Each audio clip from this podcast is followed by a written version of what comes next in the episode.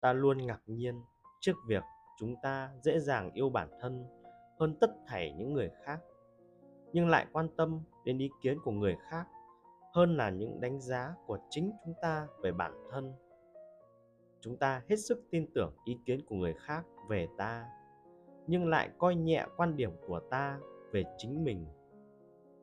Trích Suy tưởng của Marcus Aurelius. Xét đến tận cùng, con người là một sinh vật ái kỷ. Điều này chẳng có gì là xấu, bởi vì nếu bạn không yêu quý bản thân thì bạn chẳng thể yêu quý người khác. Tuy nhiên, chúng ta cũng là một sinh vật có tập tính xã hội rất cao. Vì vậy, ta luôn cần sự công nhận của người khác về vẻ bề ngoài, về năng lực, về sự thành công.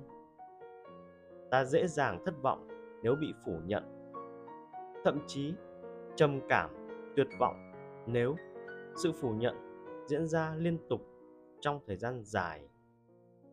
Chủ nghĩa khắc kỷ nhắc ta rằng hãy học cách đánh giá khách quan những suy nghĩ của người khác về ta, tiếp thu sự tích cực và bơ đi những điều tiêu cực.